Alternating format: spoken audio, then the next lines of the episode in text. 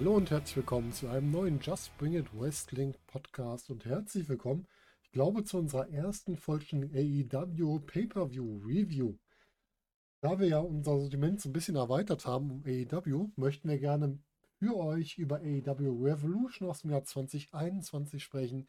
Wir sind der Sebastian und ich. Da wir leider das Problem hatten, keinen gemeinsamen Termin zu finden, haben wir für euch die jeweils einzelnen Meinungen aufgenommen. Und die möchten wir euch gerne hier jetzt präsentieren. Und damit wünsche ich euch viel Spaß bei unserem Review.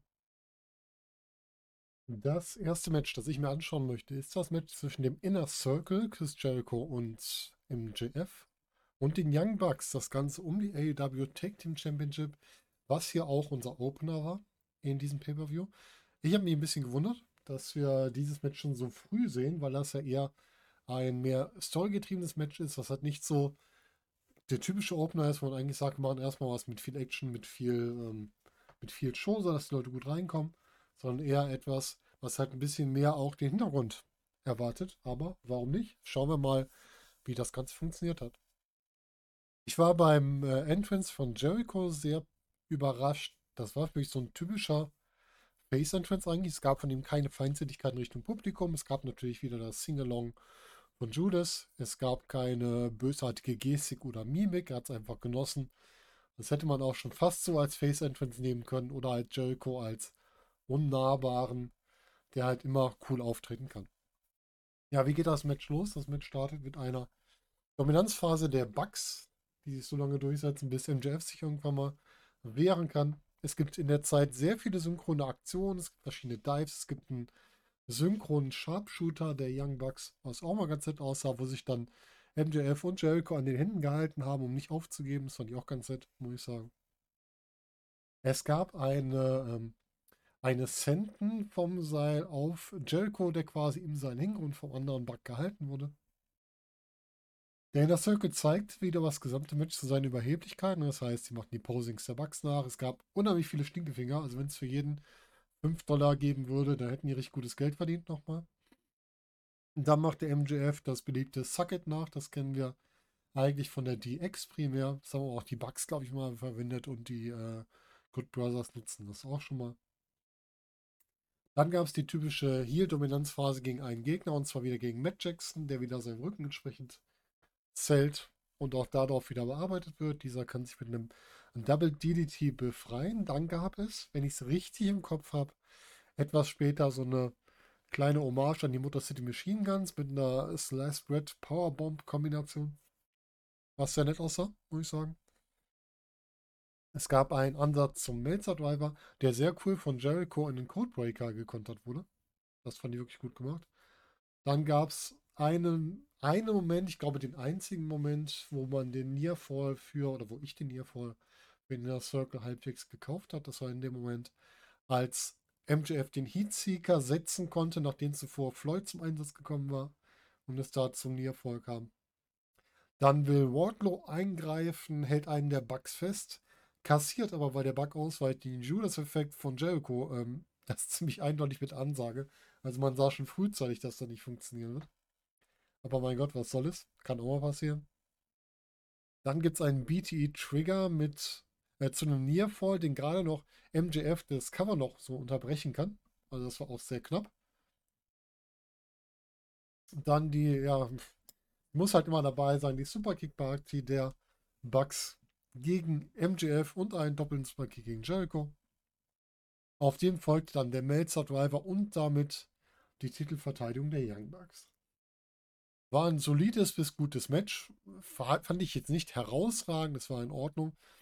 Was mich hier so ein bisschen stört, aber auch eine persönliche Meinung, ich habe das Gefühl, das ist halt einfach eher so ein, ja, wie soll man es sagen, das ist eher ein Match, was die Story des Inner Circle voraussetzt, wo nicht der Titel im Mittelpunkt steht. Das finde ich ein bisschen schade und dafür ist es für mich an der falschen Position. Also Match war vollkommen in Ordnung, solide bis gut, aber ähm, einmal war mir der Titel hier nicht so der wichtigste Punkt. Das finde ich ein bisschen schade. Und äh, ich fand die Position des Matches nicht so ganz gut gewählt. Aber auch das ist ja Geschmackssache. Manch anderer würde es anders sehen. Schauen wir doch mal, wie der Sebastian das sieht. Und wir starten natürlich mit dem Opener. Die Young Bucks, Matt Jackson und Nick Jackson gegen Chris Jericho und Maxwell Jacob Friedman, der Wardlow dabei hatte. Und ich finde, das war ein sehr guter Opener, vor allem, weil es eben wirklich richtig Lust auf die Show gemacht hat. Es gibt mit den Young Bucks welche, die immer sehr gute Aktionen zeigen. Man mag sie, man hasst sie. Es gibt, glaube ich, wenig dazwischen. Aber ich finde auch, dass hier das richtige Team gewonnen hat mit den, mit den Young Bucks, denn im Inner Circle, hat man ja später auch gesehen in der Show, gab es dann den ein oder anderen ja, Twist innerhalb des äh, der Stables. Da wird ja dann, vermute ich mal, äh, Chris Jericho dann jetzt bei der nächsten Ausgabe aus dem Inner Circle geworfen werden. Oder es ist alles ganz anders und M J F wird rausgeworfen. Oder Santana und Ortiz, weil sie eben nicht die Tag Team Royale gewonnen, äh, das, das, das Casino Tag Team Royale Match gewinnen konnten, so rum. Eventuell wird es auch da was, was geben, weil A E W, da werde ich äh, später noch, noch drauf, drauf kommen, eben nicht immer so ist, wie es auf den ersten Blick scheint. Es gibt so ein paar Storys, die sehr offensichtlich verlaufen, finde ich. Aber zum Beispiel bei der Casino Tag Team Royale, da ist äh, ja mit, mit Jungle Boy das, das fand ich, ähm, äh, komm, ich komme später darauf zu sprechen. Machen erstmal erstmal die Young Bucks. Und wie gesagt, für mich hat das richtige Team gewonnen, weil eben auch, wenn ich wenn ich mir die Sieger der äh, Casino Battle Royale anschaue, dann war da auf jeden Fall mehr zu holen, als wenn eben Puck und Fénix gegen Jericho und M J F fäden würden. Und ja, also ich bin sehr gespannt, was das jetzt bringt. Vor allem, ob Papa Buck nochmal auftaucht, was aus dem Inner Circle werden wird. Und vor allem, was, was auf, aus M J F wird. Ob es jetzt eine Fehde gibt gegen, gegen Jericho. Ob es für ihn etwas weiter hochgeht, eventuell um den T N T-Title. World-Title sehe ich noch nicht für ihn. Äh, aber es wird auf jeden Fall sehr spannend, was da jetzt bei rauskommt. Wir haben bei Cage Match ein Match-Rating mit sieben Komma zwölf. Würde ich fast mitgehen, tatsächlich, mit dem Rating. Weil es eben wirklich ein guter Opener war. Der hat richtig Spaß gemacht. Der war nicht zu lange. Die Entrances waren cool. Ich hatte richtig Spaß bei dem Match. Und weiter geht's nach dem Tag Team Titelmatch mit der Casino Battle Royale oder Casino Tag Team Royale Match, wie auch immer man das nennen möchte. Gibt es ja verschiedene Bezeichnungen dafür. Und ich hatte richtig Spaß dabei, muss ich sagen. Besonders die, die, die Endsequenz mit Fénix und Jungle Boy. Das war so fantastisch. Gerade Fénix hat nochmal bei A E W so viel draufgepackt, dass er mittlerweile auch, wenn ich jetzt mit, mir das, das Death Triangle anschaue, dass äh, ich auch sagen muss, dass Fénix tatsächlich mein Lieblingswrestler von den beiden ist, oder von, von den dreien ist, weil er einfach, er kann ja quasi alles, er hat gegen, gegen Kenny Omega sowohl bei A A A um den Mega-Title gewrestelt, bei A E W um den World-Title, er hat Tag Team Wrestling drin, er hat Hardcore Wrestling drin, er hat natürlich Highflying drin, das wissen wir alle. Und äh, ja, von daher völlig richtige Sieger. Es gab noch so ein paar andere, die ich auch gerne gesehen hätte, zum Beispiel Dark Order natürlich, da irgendeine Variante. Zum Beispiel Evil Uno und Stu Grayson hätte mir sehr gefallen, wenn die einen Shot bekommen hätten gegen die Bucks. Dann Ortiz und Santana wäre natürlich auch ziemlich spannend gewesen, wenn einmal jetzt Jericho und M J F gescheitert sind und Ortiz und Santana eventuell sogar gewinnen würden. Was das dann mit dem Inner Circle machen würde, da wäre auch sehr spannend gewesen. Dann haben wir noch ähm, Butcher und Blade, die auch immer für sowas gut sind, finde ich, die jetzt nicht unbedingt Titelmaterial sind, noch nicht. Da brauchen sie noch so ein bisschen mehr äh, Person- Personality, sagt man glaube ich dazu, für. Äh, also auf jeden Fall muss man mehr wissen, wer das ist. Butcher und the Blade, finde ich zumindest. Hatte den Jurassic Express, der immer geht, der immer sowas haben kann, gerade mit Jungle Boy, der ja offensichtlich gepusht werden soll. Und ähm, ja, es war wirklich ein richtig cooles Match. Der, der Bart von äh, Bear Show, äh, B- Boulder, den ich jetzt das erste Mal gesehen habe, der ist ja fantastisch. Also den werde ich auf jeden Fall nochmal nochmal in, in, äh, in Betracht ziehen. Und ansonsten, es gab echt viele coole Momente. Und was natürlich raussteht, ist das Finale zwischen Fénix und Jungle Boy. Und ich habe wirklich gedacht, ich habe ja eben schon gesagt, dass A E W wirklich gut darin ist, dass man Dinge glaubt zu wissen und dann machen sie es andersrum. Ich habe halt gedacht, als noch die letzten vier im Ring waren, es waren glaube ich ähm, Pac, John Silver, Jungle Boy und Rey Fénix, war es, da habe ich schon gedacht, dass locker Jungle Boy gewinnt, weil er eben ja offensichtlich, finde ich, gepusht werden soll. Er hat seinen altes Indie-Theme zurückbekommen von Tony Khan. Er wird gut dargestellt, hatte ja auch das Match gegen Chris Jericho, als der noch Champion war. Hat immer mal wieder äh, Singles-Anleihen, sage ich mal, die er da irgendwie auch nach außen trägt. Und ja, dass, dass er aber dann verliert, völlig, völlig okay. Gerade Fénix und, und Park, also das Death Triangle, haben ja noch so eine Rechnung offen mit Kenny Omega und äh, eventuell auch den Young Bucks. Das ist ja alles ein, ein einziges Konvolut, weil ja eben auch, ich glaube es waren die, die Good Brothers und Kenny Omega, die ähm, na, Penta El Zero Miedo verletzt haben.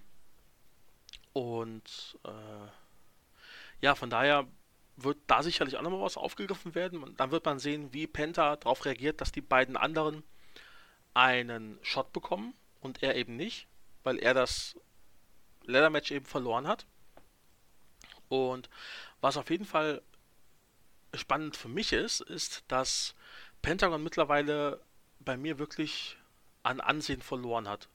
Weil ich finde, der, der wrestelt seinen Stiefel völlig langweilig runter, zeigt seine Aktionen. Aber bei, bei Fénix ist ganz oft was Neues dabei, bei Pac sowieso. Von daher weiß ich gar nicht, äh, ob ich da jetzt so groß gejubelt hätte, wenn, wenn Pentagon da irgendwas gewonnen hätte. Ähm, aber auf jeden Fall ist es so, dass Fénix und Pac sehr gute Sieger sind. Ich freue mich auf das Match gegen die Young Bucks. Das wird fantastisch werden. Und die Fehde auch, die haben ja alles, die stecken ja alles ein bisschen untereinander zusammen. Wie gesagt, es gibt ja ne, Omega und die Good Brothers, die auch irgendwie mit den Young Bucks verwandelt sind. Also das wird auf jeden Fall sehr, sehr gut werden. Es gibt ja auch zumindest bei Fénix eine Vergangenheit mit Impact. Ich weiß nicht, ob Pac da auch war, ich glaube aber nicht. Und daher werden wir sehen, ob es eventuell sogar bei Impact weitergeht mit der Geschichte. Aber ja, ich hatte richtig Spaß mit dem Match. Äh, Matchcard-Rating bei Cage Match sechs Komma dreizehn. Würde ich sogar noch höher gehen. Ich würde mindestens, ja, von mir aus eine sieben sagen. Also es hat mir richtig Spaß gemacht. Ich äh, gerne mehr davon. Zweites Netz des Abends ist die Casino Tag Team Royale oder Battle Royale, wie auch man es nennen will.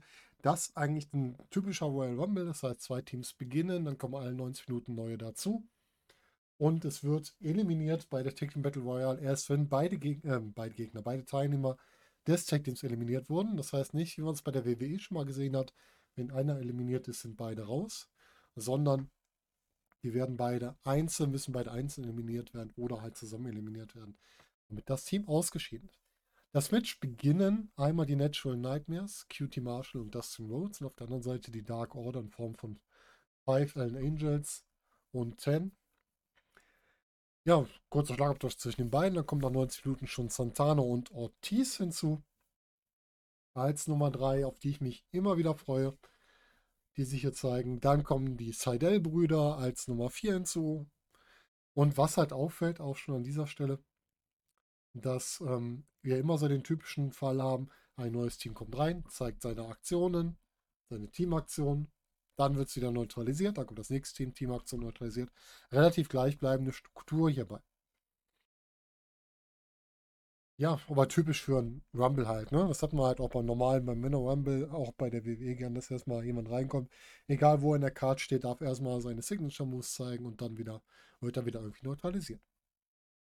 Ja, als erstes fliegt Five raus durch Q T Marshall. Damit ist das Team natürlich nicht eliminiert, weil Ten ja noch drin ist. Und somit geht es entsprechend weiter.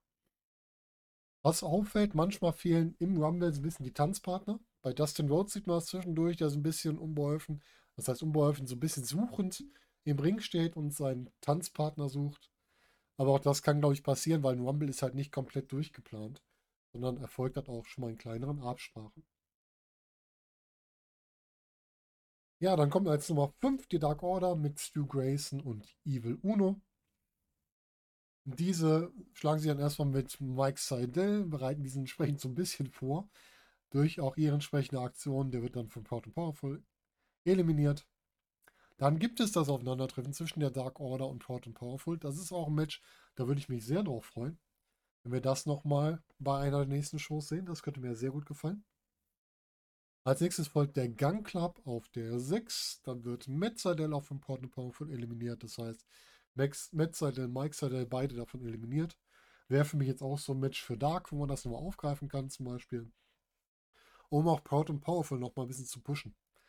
Weil die brauchen das, für mich eines der besten Teams bei A E W. Haben wir auch in unserem D E W Tag Team Ranking schon mal drüber gesprochen. Die eindeutig mehr Aufbau brauchen. Ja, dann kommen Pretty Picture dazu. Den Namen kann ich vorher auch noch nicht. Das ist einmal Pretty Peter Avalon und Cesar Bononi. Den kennen wir vielleicht noch von N X T, von der W W E, als Nummer sieben. Ähm, auf den ersten Blick so das typische Jaw-Team. Die hatten wir auch nicht mal in unserem Tag Team Ranking drin, weil die, glaube ich, da noch gar nicht existierten. Haben jetzt bei Dark ein paar Siege gekriegt und sind deswegen jetzt auch hier im Rumble mit drin. Es folgen die Varsity Blondes, Brian Pillman Junior und Griff Garrison als Nummer acht. Dann wird auch schon Peter Avalon vom Gun Club eliminiert. Und äh, die wollen dann auch Cesar Bononi eliminieren. Aber die Situation nutzt Q T Marshall, um den gesamten Gun Club zu eliminieren. Dazu muss man sagen, der Gun Club gehört ja eigentlich zur Nightmare Family. Das heißt, eigentlich sollten die ja zusammenarbeiten. Das hat man vorher auch gesehen, wo dann auch Dustin Rhodes öfter mal den Jungs geholfen hat. Aber hier schmeißt halt Q T Marshall im Grunde die Teil der Familie raus und kommt dann auch zu einer Diskussion zwischen ihm und Dustin. Und Q T ist einfach nur genervt, springt übers dritte Seil, springt aus dem Ring und spuckt Dustin noch an. Und ja, da wird wohl auch die nächste Story aufgebaut. Das heißt, wir haben jetzt schon mit den gerade mal acht Teams im Ring, haben wir schon eine Story aufgebaut zwischen Q T Marshall und Dustin. Wir haben eine Möglichkeit zwischen Proud and Powerful und der Dark Order, zwischen Proud and Powerful und den Seidels. Also es ist schon relativ viel erzählt worden in kurzer Zeit. Und das mag ich immer, wenn sowas im Rumble passiert. Also viele kleine Geschichten, die erzählt werden. Ja, als nächstes kommt Bear Country. Ne, Bear Country, nicht Bier. Die trinken ja kein Bier, sondern die sind ja Bären. Bear Country auf der Nummer neun kommen rein. Die zeigen wirklich ihre pure Power. Es gibt zum Beispiel eine Powerbomb, wo ähm, Griff Garrison quasi der Empfänger der Powerbomb ist. Und gleichzeitig gibt es noch den den Front Slam mit Evil Uno quasi vor der Brust. Also da zeigt, schon, zeigt man schon die richtige Kraft. Die eliminieren äh, Griff Garrison in dem Lauf dann noch. Als nächstes kommt der Jurassic Express dazu, in Person von Jungle Boy und Luchasaurus als Nummer zehn. Jungle Boy eliminiert direkt Ortiz, glaube ich. Dann gibt es zwei Eliminierungen durch den Luchasaurus. Einmal Bononi wird durch ihn eliminiert, dann wird noch Garrison durch ihn eliminiert. Jungle Boy eliminiert noch Santana, das heißt, auch da hätte man die Möglichkeit, Proud and Powerful mit dem, ähm, habe ich den Namen wieder vergessen, wie heißt die beiden wieder zusammen mit Jurassic Express zu paaren. Das heißt, auch hier kann man wieder entsprechend eine weitere Story aufbauen. Relativ viel für Proud and Powerful hier passiert. Was ich aber sagen muss, für mich werden die wieder viel zu früh und viel zu nebensächlich eliminiert. Das finde ich ein bisschen schade. Ja, dann äh, wird Evil Uno noch mit der Hilfe von Marko Stunt eliminiert. Das finde ich immer noch affig. Warum darf da jemand wieder rein, der nicht am Match einnimmt? Also es war ein netter Spot. Quasi eine ähm, Kopfschere gegen Evil Uno von Marko Stunt. Der, ich glaube, Evil Uno war auf dem Apron. Der knallt dann noch gegen die Ringpfosten, fliegt dann damit raus. Aber ich finde, Marko Stunt hat einfach nichts zu suchen. Schlicht und einfach. Ja, auf Punkt elf kommt ein weiteres Top-Team raus. Von uns Minister Grang, Butcher und Blade mit The Bunny. Natürlich mit der guten Ellie. Ich mag Ellie immer noch in ihrer Rolle. Ellie und ähm, Alexa Bliss sind so eigentlich meine Lieblings-Damen, gerade wenn es rein ums Schauspielerische geht. Wrestlerisch gibt es natürlich viel bessere, aber rein schauspielerisch machen die beiden das einfach gut. Ja, Butcher und Blade eliminieren Brian Pillman Junior Dann steht Ten draußen auf den Apron und wird dann auch von den beiden eliminiert, aber mit Zuhilfe von Jack Evans, der diesen am Bein, glaube ich, festhält oder sowas. Das heißt, Hybrid zwei mischen sich hier wieder ein. Da haben wir dann noch einen Aufbau mit der Dark Order und Hybrid zwei, also mit Ten und vielleicht Five und, und Hybrid zwei. Finde ich auch gut. Wieder ein bisschen Story erzählt. Es gibt ein Aufeinandertreffen der großen Brecher zwischen Bear Country und Butcher and Blade, was auch sehr cool wirkt. Ähm, Dustin Rhodes wird mit Hilfe von Bunny eliminiert, die ihn quasi rauszieht aus dem Ring. Dann haben wir nochmal so einen eindrucksvollen Big Man, der auf Bear Country, Luchasaurus und der Butcher mitten im Ring. Als nächstes kommt Private Party rein auf der zwölf. Marko Stunt hilft hier jetzt, Jungle Boy im Ring zu bleiben. Fand ich auch ein bisschen blöd. Ich finde, Jungle Boy muss sich alleine im Ring halten. Marko Stunt muss da weg, weil Jungle Boy dann noch stärker dargestellt wird oder zumindest noch glücklicher dargestellt wird. So fand ich es so ein bisschen, meh, nicht so meins. Als dreizehn folgen S C U. In dem Lauf werden dann auch, wird dann auch der Luchasaurus von, Beer, äh, von Bear Country, ich kriege das nochmal hin, eliminiert. Und der Butcher kann dann die beiden von Bear Country eliminieren. Das heißt auch da, Butcher Blade gegen Bear Country. Man kann hier halt viel rausziehen aus dieser Battle Royale. Ne? Auch wenn es nur Kleinigkeiten sind, aber man kann da ganz schnell was draus aufbauen. Weil die beiden auch nochmal reinkommen und sich mit dem, oder ich glaube den Butcher rausziehen, sich mit dem nochmal brawlen außerhalb des Rings. Dann kommt das Death Triangle, bestehend aus Pack oder Pack und Rey Fénix in den Ring. Von ihnen werden direkt Mark Quinn und Blade eliminiert. Als fünfzehn folgt der letzte Teil der Dark Order mit John Silver und Reynolds als Nummer fünfzehn. Ich vergesse den Vornamen von dem Herrn Reynolds immer, es tut mir leid. Silver kann einige Power-Aktionen gerade gegen Christopher Daniels zeigen. Das hat mir sehr gut gefallen. Dann gibt es den Dark Order Destroyer gegen Isaiah Cassidy, der danach direkt eliminiert wird. So ein ähm, ja, Zwei-Mann-Destroyer, Canadian-Destroyer im Grunde, gefällt mir deutlich besser als dieser Einzel-Canadian-Destroyer, die ich langsam nicht mehr sehen kann, weil der mir ein bisschen overused wird. Aber hier wird er halt auch stark dargestellt, deswegen gefällt es mir wieder. Dann will der Butcher einen Double-Close-Sign gegen S C U setzen, wird aber dann durch seinen eigenen Schwung eliminiert, weil die beiden einfach das Seil runterziehen. Und dann stehen im Ring noch drei Teams und eine Einzelperson, nämlich der Jungle Boy, S C U, Death Triangle und die Dark Order, bestehen aus Silver und Reynolds. Etwas später eliminiert Fénix Daniels mit einem, ja, nach, es klingt ein bisschen, sah ein bisschen aus wie ein Ver, äh, verunglückter Seiltanz, soll so dargestellt werden. Also Daniels will ihn die Beine wegziehen, da gibt es die Kopfschere und er zieht Daniels damit nach draußen. Trotzdem schön gemacht. Jungle Boy eliminiert Alex Reynolds, nachdem die beiden auf dem Apron kämpfen und eben quasi mit einem Ähm, Back-Body-Drop über die Ring-Ecke eliminiert. Sah auch sehr cool aus. Back eliminiert, oder Pack eliminiert Kazarian und die Final Four sind dann noch Death Triangle, Jungle Boy und John Silver. John Silver kann sich dann nach einem doppelten Angriff des Death Triangle auf der Apron nochmal retten. Wird dann aber wenig später vom Apron eliminiert, weil er sich weiter gegen die beiden durchsetzen muss. Und als er gerade Pack zurückgeschlagen hat, macht Fénix seinen Seil rauf und haut seinen Lauf und haut ihn mit seinem Soccer-Kick raus. Das sah richtig gut aus. Etwas später kann dann Jungle Boy sich trotz Überzahl gegen Pack durchsetzen, diesen eliminieren. Und wir haben dann das Finale zwischen Fénix und dem Jungle Boy, was mit sehr viel schnellen Aktionsfolgen daherkommt. Also ein Finale, was wirklich nochmal ein bisschen länger dauert. Es gibt einen krassen Suicide Dive von Pack durchs zweite Seil, wo er quasi im Dive noch eine Rolle springt und äh, einmal mit dem Böppis auf, dem, auf der Ringhacksperrung aufsetzt. Es gibt einen Lariat und Poisoana von Jungle Boy gegen Fénix.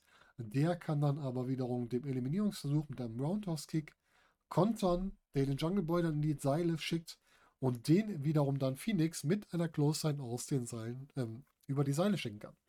Das heißt, eine richtig schöne Aktionsfolge zum Ende. Und das Death Triangle gewinnt hier das Match und sind somit neue Herausforderer auf die Young Bucks. Für mich ein sehr unterhaltsames Match, hat mir Spaß gemacht. Viele kleine Geschichten wurden erzählt. Der Jungle Boy wurde am Ende nochmal gestärkt, was mir wieder sehr gut gefällt. Den hoffe ich bald im Singles-Bereich auch öfter zu sehen. Vielleicht auch so eine Mischung, einmal im Singles-Bereich, einmal im Tag-Team-Bereich mit dem Luchasaurus. Ja, Marko Stunt für mich. Von mir aus als Maskottchen ja, aber er kann auch, muss nicht zwingend dabei sein im Jurassic Express, weil ich das ein bisschen störend finde, wenn er eingreift. Muss ich ganz ehrlich sagen. Das finde ich nicht so toll. Finde ich aber oft nicht so toll, gerade bei Tag-Teams, wenn nur noch jemand eingreift. Gerade wenn es eigentlich nicht notwendig ist. Gut, wenn du eh unterlegen bist, dass dann ein Manager eingreift, gerade bei Heels, das hat man ja schon mal. Aber das hier fand ich äußerst unnötig. Ja, nach dem Match haben wir noch D D P und El Snow, die im Publikum sind und gezeigt werden. Schön, D D P nochmal zu sehen, haben wir zuletzt noch drüber gesprochen, was denn mit ihm eigentlich ist. Ja, und El Snow hat man auch schon lange nicht mehr gesehen. Ist auch mal wieder schön, den Herrn einfach mal wieder zu erblicken. So, ich bin sehr gespannt, was Volker zum nächsten Match sagen wird, nämlich dem A E W Women's World Title Match zwischen Hikaru Shida und Ryo Mizunami. Und was ich sagen kann, ist, dass es auf jeden Fall das beste Frauenmatch war, was ich je bei All Elite gesehen habe. Und auch eines der besten Frauenmatches, die ich überhaupt je gesehen habe. Das war wirklich ziemlich, ziemlich fantastisch. Gerade Shida macht einen fantastischen Job als Champion, finde ich. Er trägt aktuell so ein bisschen die, die ganze Division auch so ein bisschen alleine, weil eben kaum Leute nachkommen. Man hat jetzt mit dem ähm, Turnier so ein bisschen versucht, da jemanden reinzuholen. Hat geschafft mit, mit Rio, mit Tsunami, die auch einen sehr guten Eindruck hinterlassen hat, die so ein bisschen... Ja, der, der weibliche Okada ist, hatte ich so beim, beim Entrance das Gefühl, weil es eben ein sehr ähnliches Outfit ist, wie, wie ich finde. Wahrscheinlich werden mich jetzt irgendwelche New Japan-Fans dafür kreuzigen wollen, was ich da gerade gesagt habe. Aber für mich ist es so. Und ja, für mich ist Mitsunami mit dem Match auf jeden Fall angekommen in, bei, bei A E W. Denn ich muss echt sagen, dass ich vorher so ein bisschen Magenschmerzen hatte, was, was hier angeht. Besonders als, als Contender auf den Titel. Aber sie hat mich völlig überzeugt. Also in dem Match hat sie mich richtig abgeholt. Shida natürlich sowieso, sie hat den, den Look, sie hat da, das, das Outfit vor allem auch, das finde ich richtig cool. Sie hat ähm, ja das Charisma für einen Champion, sie hat mittlerweile auch die, die Englisch-Skills dafür. Muss man ja auch mal sagen, dass das wichtig ist für einen, für einen Champion. Und naja, würde ich sofort mitgehen mit, es gibt ein Matchcard-Rating hier bei Cage Match von acht Punkt eins, acht Punkt null eins und will ich sofort mitgehen. Ja, es ist also wirklich fantastisch. Ich werde mir das Match auch nochmal anschauen und kann da eigentlich nicht mehr viel zu sagen, außer dass jeder, der es nicht gesehen haben sollte, das unbedingt schauen sollte, eventuell sogar ein zweites Mal schauen sollte, weil da sicher Sachen bei sind, die beim ersten Mal nicht aufgefallen sind. Und ja, ich hatte richtig Spaß mit dem Match, habe ich jetzt bei, bei jedem Match bis jetzt gesagt, aber gleich kommt eins, wo ich keinen Spaß mit hatte, also keine Sorge. Und ja, bleibt mir einfach nicht, nicht mehr viel zu sagen. Ich bin gespannt, wer jetzt der nächste Contender werden wird für Hikaru Shida. Es gab ja so ein paar äh, Sachen nach dem, nach dem Match mit Nyla Rose, was ich nicht unbedingt brauche, muss ich ehrlich sagen. Die hat ja gerade erst das Finale verloren. Und äh, ja, also ist auf jeden Fall ein eine gute Fortführung für die Women's Division. Und ich bin sehr gespannt, was da jetzt passieren wird. Als nächstes kommen wir zum Damen-Championship-Match, zum Match zwischen Ryo Mitsunami als Herausforderin gegen Hikaru Shida. Zunächst beginnt das Ganze natürlich mit einem Rückblick, einmal auf den Turniersieg von Mitsunami. Da sehen wir, wie sie Aja Kong per Konter besiegt hat, wie sie Nyla Rose dann per Pin besiegt hat. Sehr stark im Fokus hier ihr Legdrop vom dritten Seil, was hier nochmal betont wird, das heißt, der Finisher wird nochmal overgebracht. Es gibt äh, Interviewsegmente, wo halt gesagt wird, ja, hier, Shida hat mich noch nie besiegt, die drei haben irgendwie, ich glaube, einmal hat Mitsunami gewonnen, dreimal gab es einen Unentschieden. Das heißt, Shida steht hier wirklich so an dem Punkt, wo sie, ja, jemanden vor sich hat, die sie noch nie vorher besiegt hat. Was durchaus auch mal immer eine interessante kleine Geschichte ist, kann man schon mal machen. Und was halt auch ausgespielt wird, indem Mitsunami Shida nicht so ganz ernst nimmt, gerade am Anfang des Matches. Gibt bis zu Beginn, zu Beginn des Matches einen Handshake von Shida, den Mitsunami direkt zu einem Angriff ausnutzen will. Natürlich kann Shida das antizipieren und es gibt den Angriff nicht. Dann gibt es ein bisschen dieses, ich nenne es ganz eher japanisches Overacting, weil ich mit dem japanischen Wrestling nicht so viel zu tun habe. Also sehr viel, sehr viel Geschreie, sehr viel, sehr starke Mimik und alles. Ist nicht so meins, aber das ist Geschmackssache. Da kann jeder entscheiden, wie er es gerne hat. Ich rede ja hier eh nur über meine Meinung. Wir reden generell, darfst nochmal zu sagen, in unserem Podcast immer nur über unsere Meinung. Wir sind keine, selbst kein Wrestler, wir sind keine Journalisten, wir sind keine Wrestling-Spezialisten, wir sind Wrestling-Fans und reden hier über unsere Meinung. Mehr können wir nicht tun. Ja, es gibt dann diesen, diese Chops in der Ringecke. Was soll ich dazu sagen? Das sah für mich ein bisschen albern aus, weil das sah ein bisschen aus wie so zwei Kinder, die sich kabbeln. Und deswegen fand ich das doch ein bisschen zu übertrieben und erst recht die Shida, die dann auch verkauft. Das hat mir gar nicht gefallen. Man merkt aber auch daran, dass Mitsunami keinen Respekt gegenüber Shida hat, weil sie sehr viel Show macht, sehr viel ähm, für mich albernen Kram macht. Auch das wieder Geschmackssache. Wahrscheinlich ist das auch an anderen Stellen total beliebt. Das kann durchaus sein. Ähm, was mir gefallen hat, sind die schnellen Legdrops von Mitsunami. Die mag ich sehr gerne. Also zieht sie auch sehr, sehr cool durch. Muss ich sagen, ich kenne die noch, das war auch, äh, die habe ich glaube ich bei, wer hat das früher gemacht? X-Pack hat das glaube ich mal gemacht früher. Da sah es auch ganz cool aus, wobei ich das bei Mitsunami besser finde, weil sie durch ihre Körperform etwas kompakter ist und das einfach mehr Impact hat. Beim X-Pack war natürlich sehr schlaksig, da wirkte das für mich nicht so gut. Ja, es gibt sehr viel No-Selling bei Clotheslines, bei Knee-Strikes und zwei Drittel des Matches fand ich nicht so gut, weil das sind dann alles Aktionen, die man auch mal sellen sollte.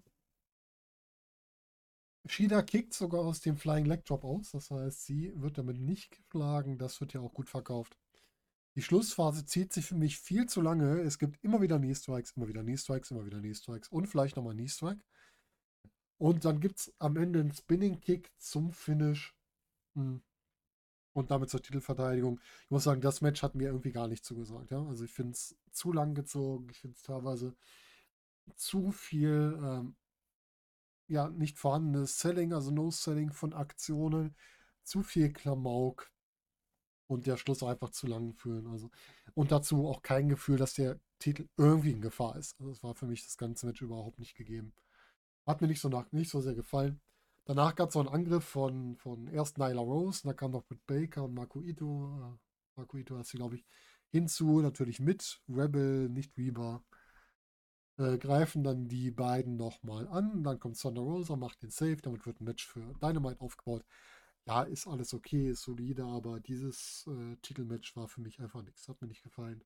Jetzt soll ich sagen, wo ich Shida unheimlich sympathisch von ihrer Art finde. Ich mag auch eigentlich ihren Stil, aber das Match hier war irgendwie nichts halb so, nichts Ganzes. Ich hoffe, dass man demnächst mal Britt Baker aufbaut Richtung Herausforderer und sie vielleicht auch den Titel holen lässt, sodass man einfach auch mal einen neuen Champion hat. Das würde der Damen-Division auch mal ganz gut tun, finde ich.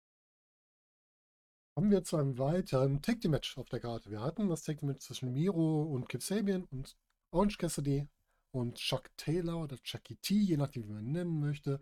Es gibt vor dem Match noch ein Backstage-Interview von Orange Cassidy und Chuck Taylor, oder eher von Chuck Taylor. Orange Cassidy steht wieder in seiner gewohnten Lachs- oder Laschenart daneben. Und bei dem Interview werden sie direkt von Miro und Kip Sabian angegriffen. Chuck Taylor wird durch eine Glasscheibe geschickt direkt und äh, liegt auch entsprechend so, dass er danach blutet. Also da hat man ja wahrscheinlich auch entsprechend nachgeholfen. Hoffentlich hat er sich nicht da direkt verletzt, sondern eher nachgeholfen. Ich bin zwar kein Fan von den ganzen Blutaktionen, passt da aber zu, wenn der eh durch eine Glasscheibe geht. Und Orange Cassidy kriegt einen schönen Slam auf einen, auf einen Koffer, auf so einen Backstage, so einen Roadie-Koffer, was man auch gut verkaufen kann, dass das wirklich wehtut, kann ich verstehen. Ja, dann, was mir total gut gefallen hat, Miro guckt in die Kamera, sagt einfach nur, spiel meine Musik und schleift dann einen Chuck Taylor in den Ring, um ihn noch weiter zu verdreschen. Dann schippt er sich Mikro und sagt ihm, nur Chucky. Oder Charles, sagt er, er nennt ihn mal Charles. Ähm, du musst mir nur sagen, dass ich aufhören soll. Und dann beenden wir das hier. Und äh, du musst nicht weiter leiden. Dann kommst du wieder zu mir zurück und alles ist gut. Und dann wird Chuck Taylor auch das Mikro hingehalten. Und der ist natürlich so niedergeschlagen, dass er einfach nur dem Ringrichter sagt, dass er das verdammte Match starten soll. Und dann geht's los im Match. Und Miro zerstört einfach einen Chuck Taylor.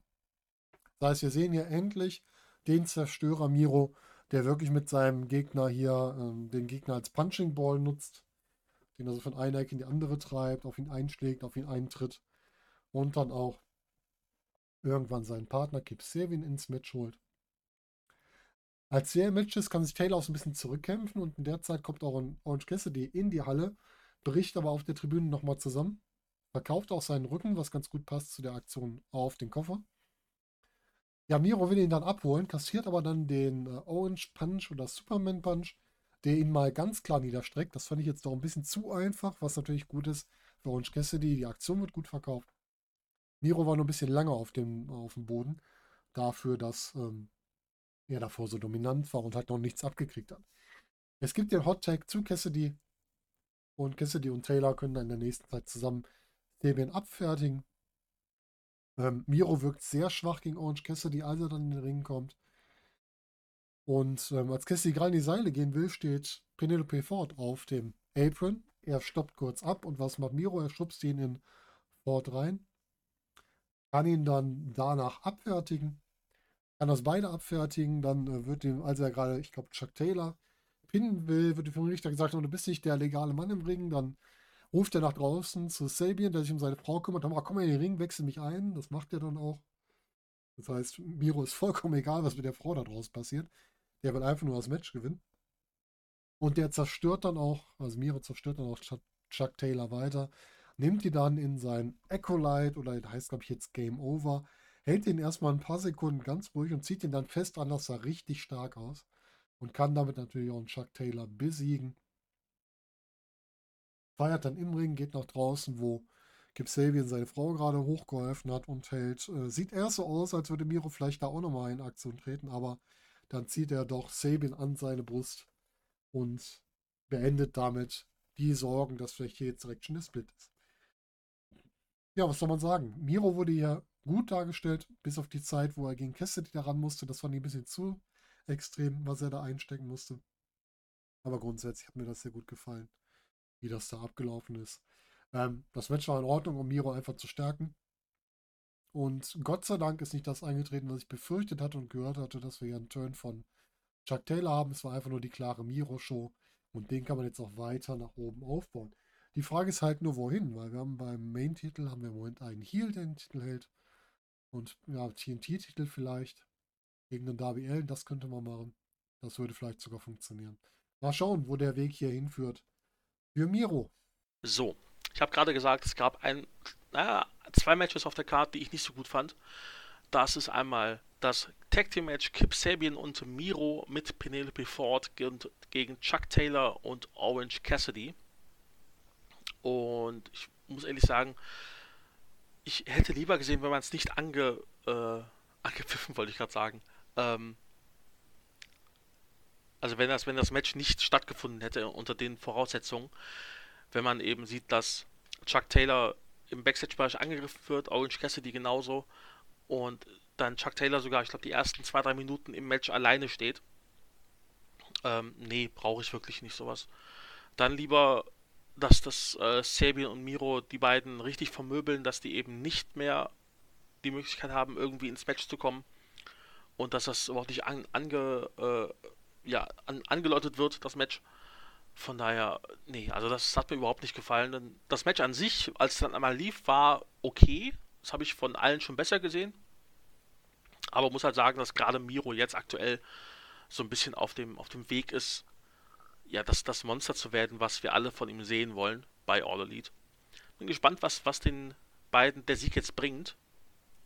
Ob sie dann mal ins Tag Team Titelmatch eingreifen wollen, äh, Titelgeschehen natürlich, meine ich, oder ob sie irgendwie dann hochkarätige Gegner bekommen, wie, weiß ich nicht, Butcher und Blade zum Beispiel, wo das ja auch nicht passen würde, das sind beides, beides Heels. Ähm, ja, weiß ich nicht, eventuell den Jurassic Express vielleicht, das würde mir noch ganz gut gefallen. Oder ob man die beiden sogar trennt und Miro dann auf den T N T-Titel geht. Ja, also, ihr seht schon, ich sage nicht so viel zum Match äh, wie sonst, weil es mir eben nicht so sehr gefallen hat, und äh, ich denke, dabei sollten wir es auch belassen. Ja, und wir müssen leider direkt weitermachen mit einem Match, was mir nicht so gefallen hat. Adam Page gegen Matt Hardy. Das war irgendwie belanglos, muss ich leider sagen. Also klar, die Story davor war, war schon cool. Das hatte auch Adam Page mehr geholfen als Matt Hardy.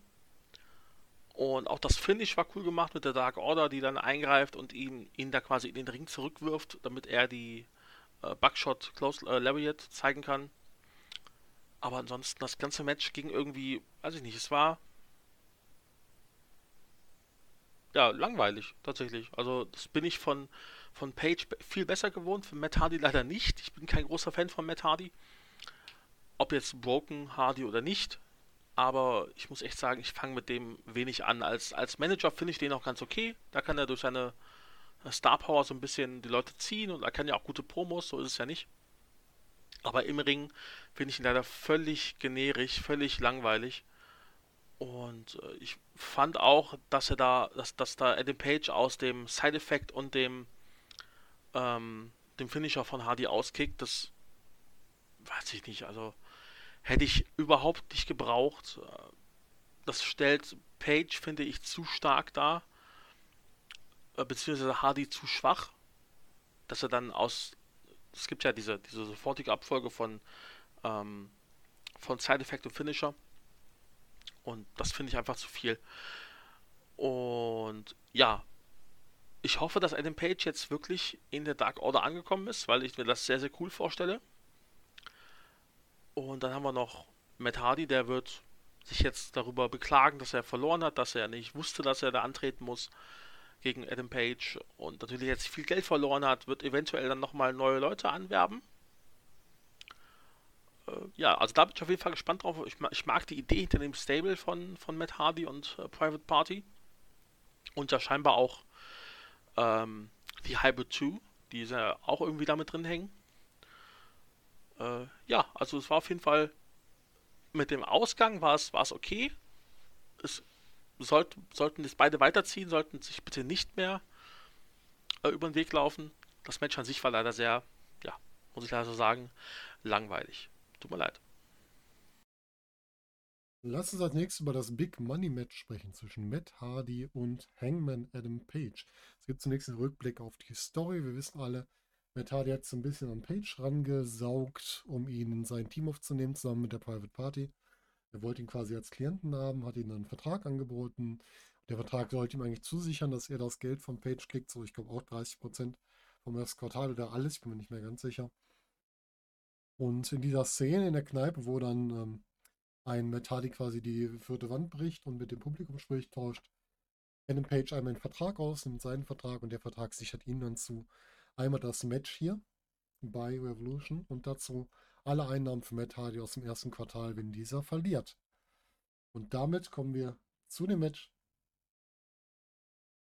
Das Match beginnt mit einer Dominanzphase von Adam Page, der einfach mal Matt Hardy durch die Gegend prügelt, bis nach, bis nach draußen. Nach draußen geht's, weil Matt Hardy den Buckshot oder Buckshot Lariat ausweichen kann oder davor fliehen kann. Außerhalb des Rings muss er dann über die Absperrung, auf die Absperrung, passiert noch ein Double Extended Blow vom Geländer, also Adam Page hier ganz klar im Vorteil. Dann einen weiteren Angriff von, ha- von äh, Page kann Hardy dann ausweichen und schlägt Page einmal gegen den Ringpfosten und zwar genau mit der Hand, mit der er auch die Buckshot durchführt, also mit dem Arm, an dem die Hand ist quasi.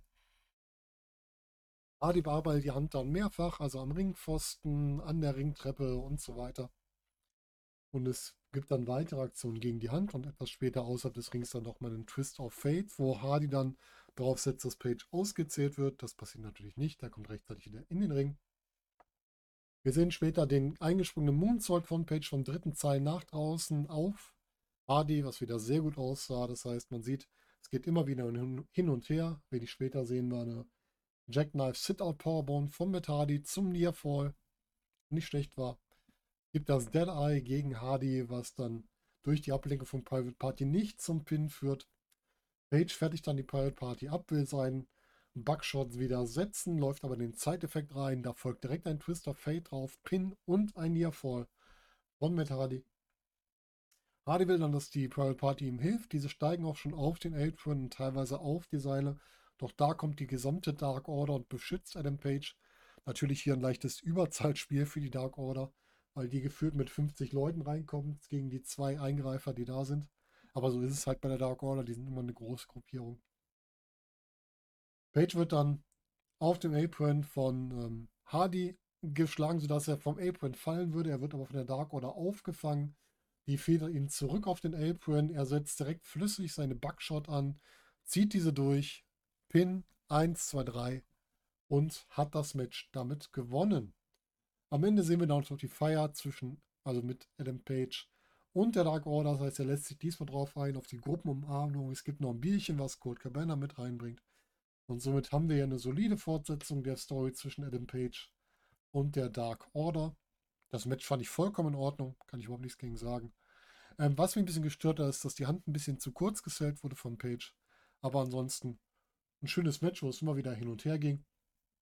Ist jetzt kein fünf Sterne Match. Aber durchaus solides Match, was man sich gut mal angucken kann, um so ein bisschen Story-Erzählung zu sehen. Und auch Matt Hardy konnte gut mitgehen, wo man das ja nicht so genau weiß, weil er jetzt auch schon nicht mehr unbedingt zu den jüngsten und fittesten gehört.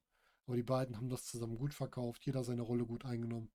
Und auch am Ende das Segment mit der Dark Order war natürlich so ein Wohlfühlsegment.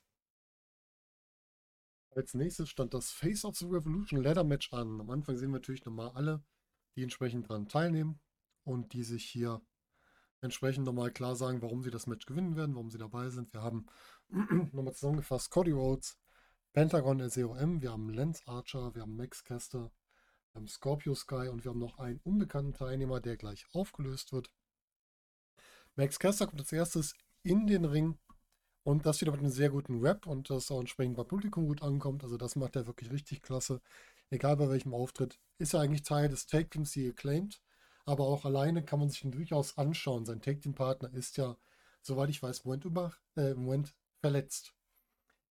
Der überraschende nächste Teilnehmer ist All Ego, Ethan Page. Ethan Page, vorheriger Wrestler bei Impact Wrestling. Dort war er Tag Team Champion im Tag Team The North. Ja, das Match beginnt mit den entsprechenden Auseinandersetzungen. Mal wieder zwei gegen zwei. Dadurch ja, passt er wunderbar mit den sechs Leuten. Äh, zwei gegen zwei, einer gegen einen, also zwei zusammen meine ich. Der, als, der erste, der einen Leiter in den Ring bringt, ist Lance Archer, der damit auch direkt Cody Rhodes an seiner verletzten Schulter attackiert und die Leiter noch als Waffe gegen alle anderen nutzt. Und dann gibt es natürlich ganz viel Spaß mit Leitern. Es gibt einen Stingbait von Pentagon gegen Archer, der die Leiter noch in der Hand hat. Es gibt einen German Suplex gegen, äh, von Sky gegen Penta, der die Leiter gerade hält. Es gibt ein Somersault von der Leiter nach draußen, also aus dem Ring von Penta. Es gibt einen Cutter von Ethan Page gegen Archer auf die Leiter. Dann gibt es die Situation, wo Page Archer in der Leiter einklemmt und ihm diese immer auf, ans Kreuz haut. Dann kommt Scorpio Sky dazu. Der kassiert dann noch eine Powerbomb und zwar nicht auf den Boden, sondern auf die Leiter, unter der noch Lance Archer liegt. Schöne Aktion, mir gut gefallen. Dann gibt es außerhalb des Rings noch den Canadian Destroyer von Pentagon gegen Cody wiederum auf die Leiter. Dabei, dabei sieht eigentlich Pentagon eher aus, als hätte er mehr mitgekriegt. Bleiben aber beide liegen. Im Laufe des Matches wird die Story zwischen ähm, Hybrid zwei und der Dark Order fortgesetzt, in dem Jack Evans wieder die Boombox zu Max Caster bringen will, aber von Ten abgefertigt wird. Das heißt, hier haben wir eine Fortsetzung der Story. Max Caster kann die Boombox später trotzdem einsetzen, weil Ten die irgendwie nicht mitnimmt. Und da fand ich die Aussage der deutschen Kommentatoren ganz gut. Wofür brauche ich eine Boombox? Ich habe hier doch zig Leiter und alles andere unterm Ring. Da brauche ich das Ding doch nicht extra. Vielleicht so als Waffe der Wahl, ne? Triple H hatte seinen Sledgehammer, Max Caster hat seine Boombox, wie auch immer. Das könnte es vielleicht sein. Ja, dann haben wir immer wieder Cody Schulter, die attackiert wird. Der wird auch dann außerhalb des Rings behandelt. Das für mich viel zu sehr im Fokus, weil es immer im Hintergrund zu sehen war. Das hätte man durchaus auch mal ihn komplett aus allen nehmen können und ihn dann später zurückbringen. Das hätte ich besser gefunden. Wie gesagt, reine Geschmackssache. Dann haben wir die Leiden des jungen Max Caster. Ich habe bei Twitter schon geschrieben, ähm, vor dem Match hat man sich wahrscheinlich besprochen, nee, so viele Spots können wir nicht machen, das ist ja viel zu gefährlich für jemanden. Wer soll das denn nehmen? Und Max Caster hat nur gesagt, ja, halt mal mein Bier, ich mach schon. Der kassiert ganz verschiedene Sachen. Der kassiert einen Rock Splash von Scorpio Sky, während er auf der Leiter liegt. Der wird mit Pentagon zusammen von der Leiter, also mit der Leiter umgeworfen von Lance Archer. Der kassiert einen Blackout auf die Leiter von Lance Archer. Also der junge Mann hat, glaube ich, so ziemlich alles gefressen, was man fressen konnte. Ja, dann hatten wir noch was, was ich nicht so toll fand. Wir hatten Jake Roberts mit einer Clothesline gegen Ethan Page, der vorher Lance Archer mit, einem, mit einer Jackknife-Powerbomb ausgeschaltet hatte. Aber das wird direkt, also die Aktion von Jake Roberts wird direkt bestraft mit einem Superkick vom Penta, wo man wieder sieht, Penta ist echt alles egal. Vielleicht will man da auch was zwischen Penta und Archer aufbauen, was auch möglich wäre. Aber da muss ich wieder sagen, ich brauche einen Jake Roberts nicht mehr im Ring und ich weiß auch nicht, was der Sinn sollte, dieser Clothesline da.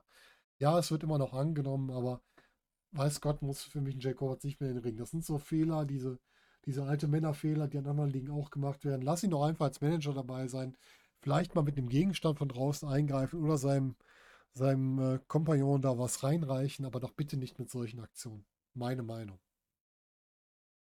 Ja, das Finish des Ganzen waren dann Cody und Scorpio Sky auf der Leiter, die sich dort prügeln. Dabei kann sich Scorpio Sky einen Vorteil rausarbeiten und dann zum Schluss Cody Rhodes von der Leiter stoßen mit ein paar abschließenden Worten und den über dem Ring hängenden Breathwing, der ein bisschen aussah, als wäre es ein mutierter Footloop, einmal abhängen und sich damit das Match gegen Darby Allin bei Dynamite sichern.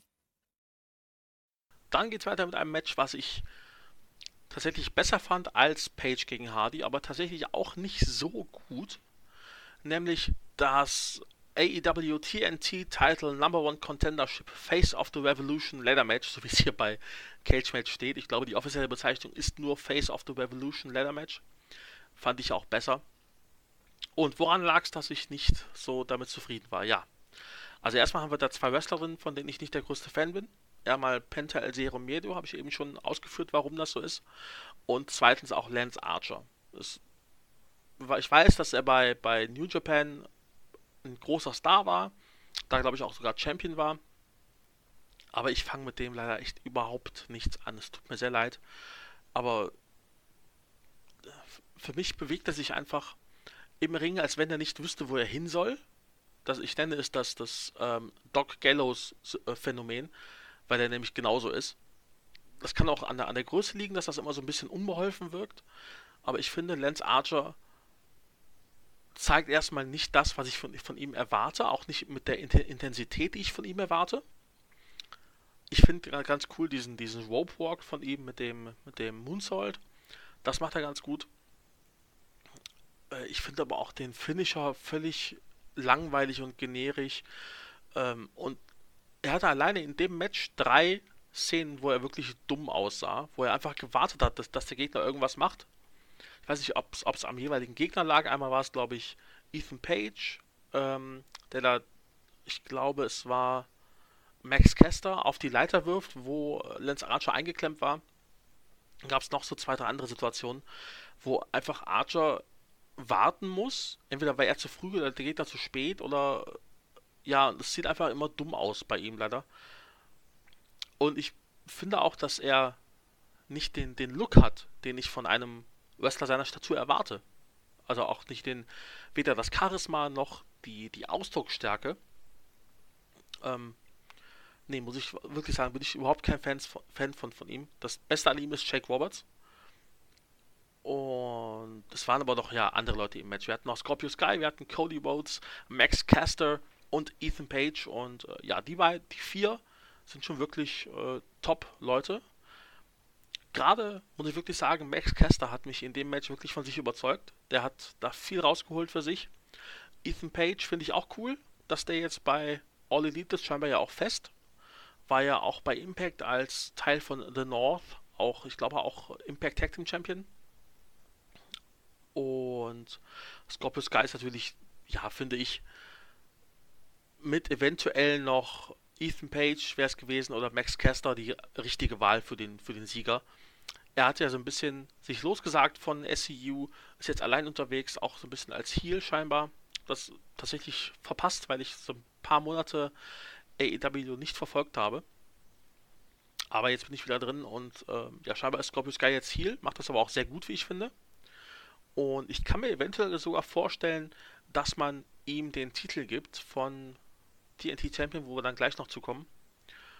Aber ja, also das Match war auch irgendwie unrund, muss ich wirklich sagen. Ich weiß nicht genau, woran es lag, aber es war tatsächlich für mich zu wenig Leiter-Action mit dabei. Es gab diesen diesen Canadian Destroyer von Penta El Zero Miedo gegen, ich glaube, Cody Rhodes, äh, der dann aus dem, aus dem Match ging und dann irgendwie doch wieder kam und nee, brauche ich auch nicht sowas. Gab es hundertmal schon, dass jemand verletzt ist, dann Backstage geht und dann doch wieder eingreift. Äh, brauche ich wirklich nicht mehr.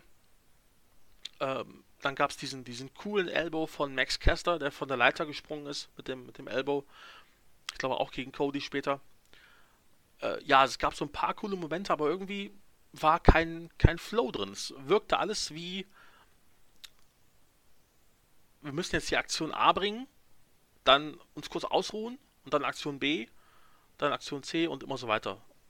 Ja, damit kann ich irgendwie nichts anfangen. Ich brauche so einen so einen Match-Flow, deswegen ich auch den Main-Event nicht ganz so gut fand wie andere. Aber mit dem Sieger bin ich zufrieden.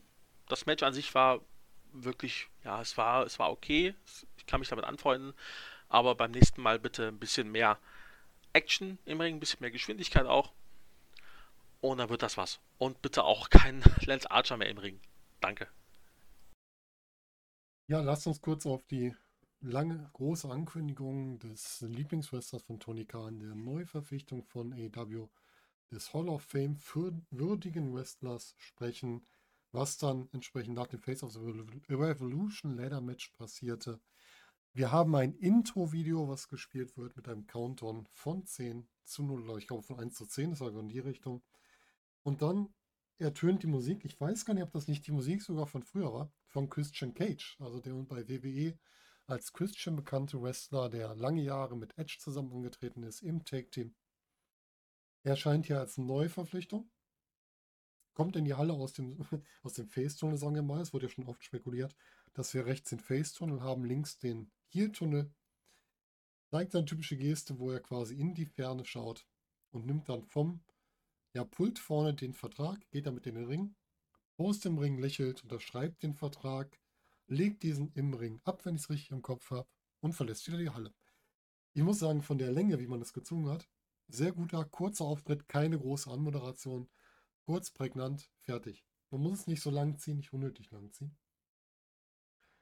Ähm, zu dem, was ich davon halte, ist ein bisschen was anderes. Ich äh, habe ein bisschen Angst, dass A E W in ein alte Männerproblem läuft. Alte Männer ist mal Böses gesagt, nee, die Leute sind jetzt auch noch nicht so alt, aber dass man zu viele Alte holt und den Jungen damit ein bisschen den Platz streitig macht. Ich hoffe, das passiert nicht, aber die Angst ist da. Aber dafür warten wir erstmal ab, was man jetzt aus Christian Cage macht. Ich bin gespannt.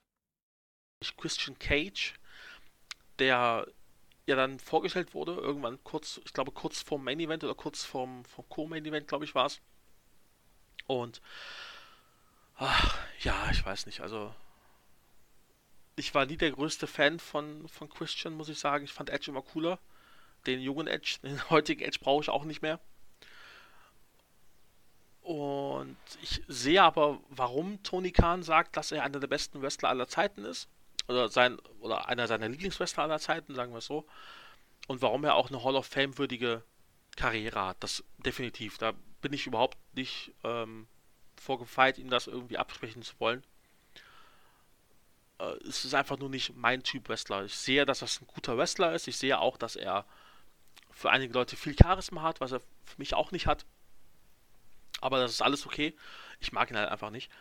Von daher war ich da schon so ein bisschen enttäuscht, was das anging, weil ich eben tatsächlich mich habe, ja, breitschlagen lassen von Tony Khan und geglaubt habe, dass es wirklich ein riesiger Name ist. Ich habe tatsächlich, tatsächlich dran geglaubt, dass C M Punk kommt oder eben äh, Brock Lesnar sogar. Alle anderen Namen hätten mich tatsächlich enttäuscht, haben sie in dem Fall auch. Und das war tatsächlich auch so ein bisschen meine Schuld dann. Christian Cage, ich bin gespannt, was er noch zu leisten imstande ist. Er ist ja jetzt mittlerweile auch schon ein bisschen älter, seit siebenundvierzig, wie ich das gerade hier sehe. Und, äh, puh, ich weiß nicht, also das letzte Match von ihm ist jetzt, wenn wir mal zwanzig einundzwanzig wegnehmen, der Royal Rumble, dann hatten wir zwanzig zwanzig das Unsanctioned Match gegen Randy Orton. Das ging eine Minute. Und danach hatten wir das letzte Match von ihm dann im Jahr zwanzig vierzehn. Das ist jetzt sechs bzw. sieben Jahre her. Ich kann natürlich sagen, dass ja auch C M Punk äh, ne, ewig her ist. C M Punk, letztes Match war, glaube ich, auch irgendwie zwanzig fünfzehn, zwanzig sechzehn rum. Kann man nachschauen. Ähm, zwanzig vierzehn tatsächlich im Royal Rumble, genau. Und ja, aber Punk ist halt keine siebenundvierzig. Ja, das muss man dann auch sehen. Punk ist, ähm, ich sehe jetzt gar nicht hier, wie alt er ist. Müsste aber, ich tippe mal, Mitte, Ende dreißig sein. Also noch locker zwei, drei gute Jahre in sich, finde ich. Und ich bin auch einfach großer Punk-Fan. Daher muss man da auch meine Aussagen vielleicht nicht ganz so ernst nehmen, was ich da sage. Aber Cage, ja, also ich bin, wie gesagt, erstmal gespannt, was er machen wird bei All Elite Wrestling. Ich sehe auch, dass er wichtig sein wird für die, für die Backstage-Politik bei All Elite. Das auf jeden Fall, auch als Trainer eventuell. Also da auf jeden Fall eine sehr gute Verpflichtung. Ich lasse mich aber von ihm ähm, eines Besseren überzeugen, wenn er wirklich noch abliefern sollte. Ja, als nächstes kommen wir zum Match, was hier bei Cage Match am besten bewertet wurde mit acht Komma zwei, nämlich dem Tag Team Street Fight zwischen Darby Allin und Sting auf der einen Seite und der anderen Seite Team Taz, also Brian Cage und Ricky Starks. Und ja, ich gehe da vollkommen mit. Das war, ich fand das Women's Title Match noch ein bisschen besser vom, vom generellen Ablauf her, aber das war vielleicht sogar das beste Cin- Cinematic-Match, was ich je gesehen habe. Also muss, muss wirklich sagen, allein diese Umgebung war natürlich schon sehr cool, diese alte Lagerhalle. Das waren der, war ja, glaube ich, auch die Lagerhalle, wo die äh, Promos von Darby Allin und Sting gedreht worden sind. Und von daher fand ich da auch diese, diese Fortsetzung sehr schön. Ich fand allein den Anfang, wie Team Taz da angefahren kommt, schon sehr cool. Die zusammenpassenden Facepaints von, von Darby Allin und Sting, das war super. Es gab diese, diese Sting-Army mit den, mit den alten Sting-Masken. Äh, Masken. Und ja, es war einfach mega cool. Du hattest so coole Momente, wo dann Darby Allin, äh, Darby Allin durch das Fenster geworfen wird, was da, was da so schräg an der Wand steht.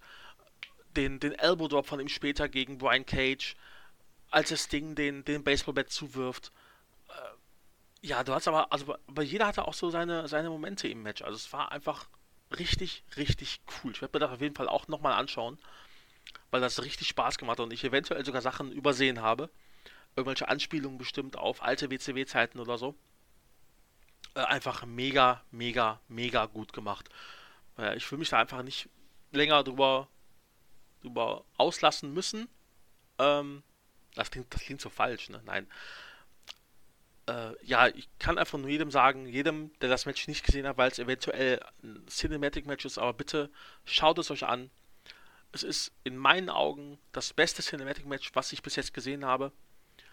Und so muss man die alle darstellen. So muss man Sting darstellen, der jetzt dann hoffentlich bald nicht mehr in den Ring steigt, weil das, glaube ich, für ein richtiges Match schon schwierig werden würde.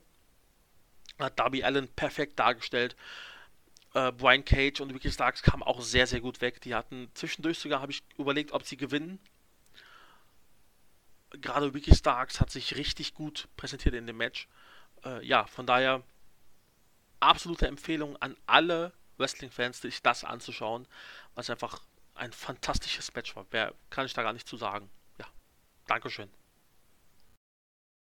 Kommen wir zum Cinematic-Match des Abends zwischen den Streetfight zwischen Team Taz, also Ricky Starks und Brian Cage und Sting und Darby Allin. Wir sehen nochmal einen Rückblick auf die Geschichte. Da sehen wir nochmal, was Darby Allin alles zugestoßen ist, wie Sting dazugekommen ist und auch was Sting schon einstecken musste. Das heißt, er durfte vorher schon eine Powerbomb von Brian Cage zum Beispiel einstecken.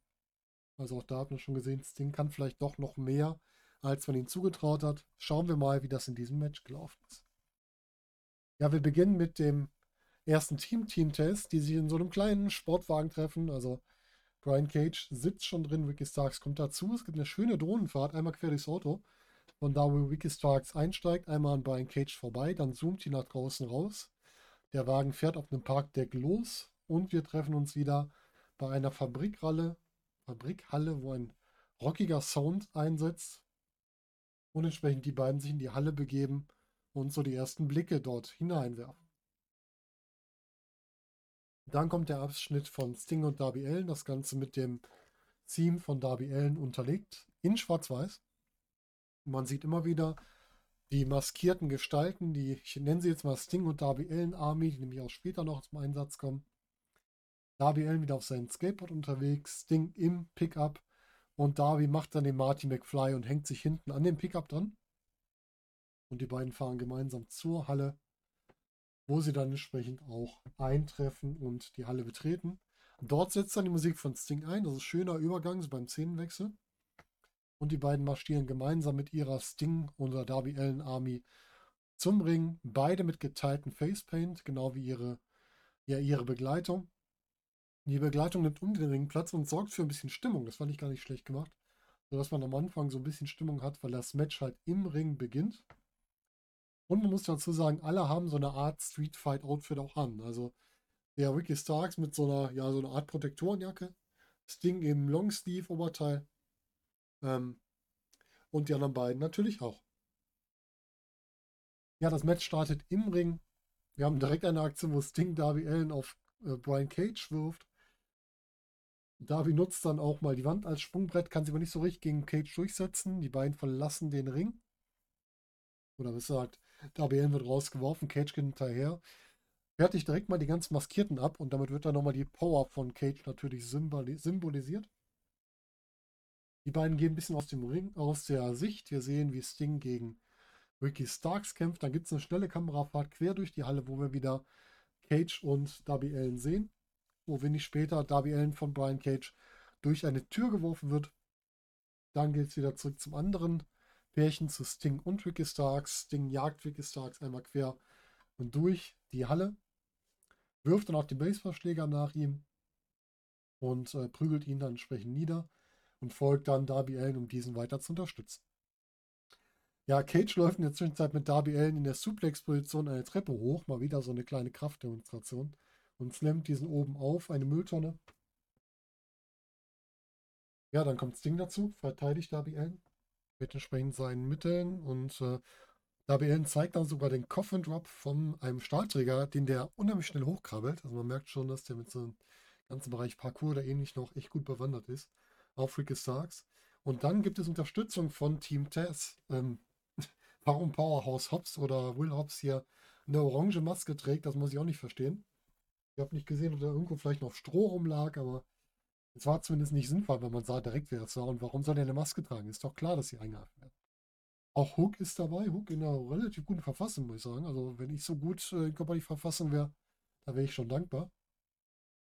Ja, Darby wird dann von äh, später von Cage und Hobbs durch ein Fenster geworfen. Das sah auch böse aus. Ich habe auch gedacht, boah, ob das jetzt sein muss, ob die das wirklich machen. Ja, sie haben es wirklich gemacht. Sah fies aus. Sting wird von der ganzen Truppe Richtung Ring getrieben.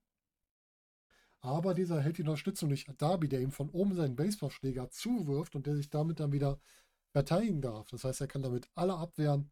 Er kann sogar Brian Cage auf so eine Plattform legen.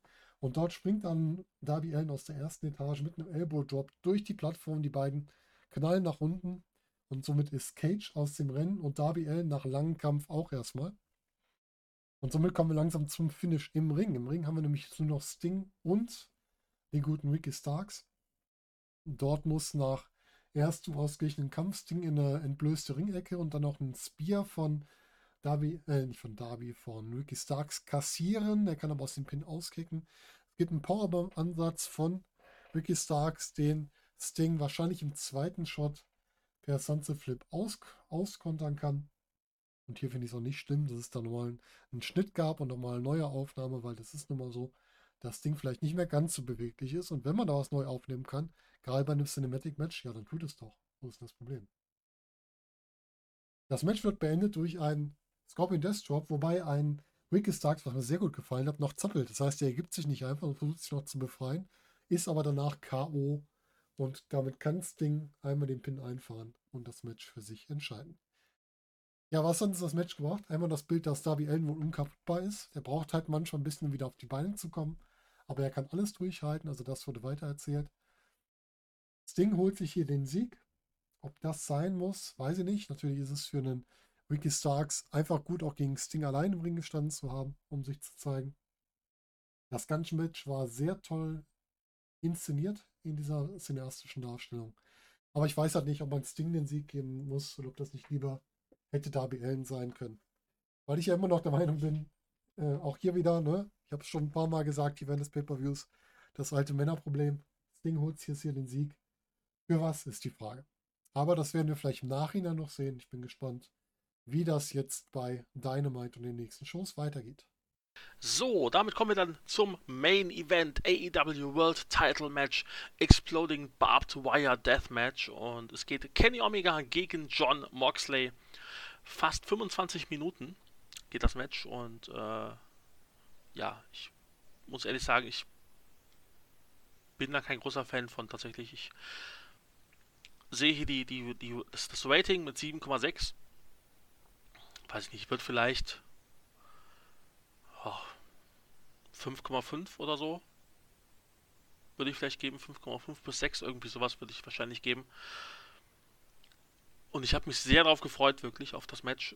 Aber die Ausführung war wirklich echt nicht meins. Es gab so ein paar wirklich coole Sachen, wie dieser fantastische Kickout nach dem One-Winged Angel, als Moxley noch das, das Bein ins Seil bekommt und damit eine Explosion auslöst, habe ich so noch, noch nie natürlich gesehen vorher. Ähm, hat aber dazu geführt, dass ich äh, wirklich so einen kleinen Markout hatte, weil das wirklich cool war. Aber ansonsten gab es wirklich wenig Gutes in dem Match. Ich fand, dadurch, dass die beiden so ein bisschen im Ring ja eingesperrt waren. Es war, klar, es war eine kurze, ein kurzes Segment auf dem, auf dem Apron. Aber, boah, nee. Also ich finde, dass man diese beiden Leute nicht im Ring einsperren darf. Gerade Moxley, der kann so viel außerhalb des Rings machen mit, mit ähm, Treppen, mit den, mit den, äh, mit der Absperrung, mit irgendeinem Stuhl und so weiter und so fort. Ich hätte mir einfach mehr ähm, Waffen gewünscht. Es ist ein Deathmatch und dass da eben dann nur ein Baseballbett, glaube ich, ein Stuhl zum Einsatz kommt, das war mir persönlich tatsächlich zu wenig. Ich äh, habe zwar relativ wenige Deathmatches bis jetzt gesehen, aber da gerne mehr Waffen und auch gerne mehr Explosionen. Sowas wie äh, bei dem, bei dem Baseballbett passiert ist, die die, die die Good Brothers gebracht haben. Das fand ich super. Gerne mehr davon. Aber diese, diese, ähm, diese Tischfeuerwerke da rund um den Ring, äh, wenn man dann in die Seile läuft und das einen Meter weiter nochmal explodiert, äh, boah, weiß ich nicht. Also da, da war mir einfach die, die Immersion zu wenig, muss ich wirklich sagen. Ähm,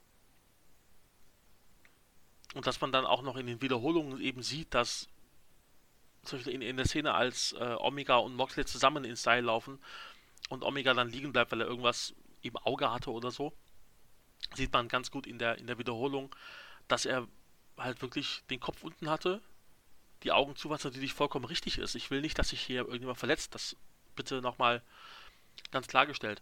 Aber wenn ich schon so ein Match zeige, dann soll es auch irgendwie ja, die Immersion einfach rüberbringen. Und das hat es einfach in dem Fall nicht geschafft, tatsächlich.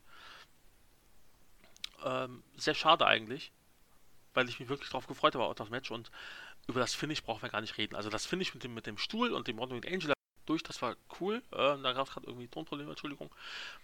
Ähm, ja, also das Finish war, war cool, aber alles, was danach kam, war leider wirklich, wirklich albern. Also ich sehe vollkommen, wo sie damit hinwollen, dass sie Eddie Kingston und John Moxley wieder so ein bisschen zusammenbringen, dass sie John Moxley sogar vielleicht aus den, aus den Shows schreiben wollen, weil ja jetzt äh, René Parkett ähm, Mutter wird und Moxley eben Vater wird. Dass Moxley eventuell für ein paar Monate nicht auftaucht, was auch völlig cool ist. Aber dann bitte nicht so. Also man, man, man kann ja wirklich diese Explosion, also dieses Tischfeuerwerk, ich wiederhole es gerne nochmal, so bringen, wie es war. Aber dann noch bitte, dass sich Kingston nicht zwei Minuten lang auf, auf Moxley legt und meint, da K O zu sein, von dem bisschen, was da, was da kam. Also entweder ist da wirklich was schiefgelaufen, und das wird jetzt aktuell so gedreht von, ich glaube, Tony Khan war es, dass er sagt, dass Kenny Omega zwar ein guter Wrestler ist, aber eben äh, ist kein, ja, kein, kein Architekt ist und kein Ingenieur ist, und da eben irgendwas schiefgegangen ist. Äh, boah, weiß ich nicht. Dann sagt doch wenigstens, nee, das war scheiße, das war anders geplant, ähm, und fertig. Das ist eine Offenheit, die ich im Jahr zwanzig einundzwanzig erwarte von der Wrestling-Liga, finde ich. Und dann nicht so einen Quatsch daraus machen. Also, das hat wirklich das gesamte Match für mich runtergezogen. Ähm, ja, wie es jetzt weitergeht, bin ich sehr gespannt. Ich sehe aktuell für Omega ähm, kaum einen wirklichen Contender. Eventuell Adam Page, der jetzt die, ähm, die Dark Order in, in der Hinterhand hat. Ich meine, die, die Story würde ich von alleine schreiben, finde ich. Omega gegen Page. Gab es ja schon mal. Aber die Story ist einfach nicht zu Ende. Und Moxley erwarte ich einfach erstmal in den Shows erstmal nicht zurück. Was auch, wie gesagt, völlig cool ist. Er soll mit seiner Familie die Zeit verbringen, die er braucht. Und dann wiederkommen gerne. Und ja, also wie gesagt, das Match hat mich nicht abgeholt. Es war für mich auch zu langsam, wie ich eben schon gesagt habe, im, im Leather-Match sind für mich zu viele Momente gewesen, wo beide irgendwie ausgenockt waren, was ja auch irgendwie Sinn und Zweck eines Deathmatches ist, aber trotzdem, das geht, glaube ich, besser. Äh, von daher bin ich da bloß wirklich kein großer Fan von dem Match und will auch wirklich nicht länger drüber reden, tatsächlich. Äh, ich bin gespannt, was äh, Volker zum Match zu sagen hat. Volker! Vielen Dank, Sebastian, für deine Einschätzung. Wir kommen zum Main Event, zum Exploding Barbed Wire Deathmatch um den A E W ja, Main Title zwischen John Moxley als Herausforderer und Kenny Omega als Titelverteidiger. Es gibt auch hier wieder einen Rückblick auf die Geschichte der ganzen Situation, wie die beiden das erste Mal aufeinander getroffen sind, wie es überhaupt zu der Rivalität kam. Wir haben ja das Debüt von Moxley gehabt, der direkt Kenny Omega attackiert hat und so weiter. Wir haben dazu entsprechend noch das Bild, wie hier Kenny und seine Kumpanen die Konstruktion bauen, weil ich mich gefragt habe, warum sie hier die gesamte Ringkonstruktion bauen dürfen, aber das war wohl nicht der Fall, das habe ich jetzt falsch verstanden. Es wurde am Ende im Match noch ein bisschen genauer nochmal zumindest gemutmaßt. Ja, wie sieht das Ganze auf? Wir haben bei dem Match drei Seiten mit Stacheldraht bis auf den Entrance-Bereich. Wir haben Sprengladung ungefähr am Apron-Rand, also so zwanzig, dreißig, vierzig Zentimeter, vielleicht ein bisschen mehr von den Seilen entfernt. Dazu gibt es um den Ring rum auf drei Seiten diese Bretter mit Stacheldraht drauf, wohl auch Sprengladungen dran sein sollen. Und wir haben im Entrance-Bereich noch Waffen, die man einsetzen kann.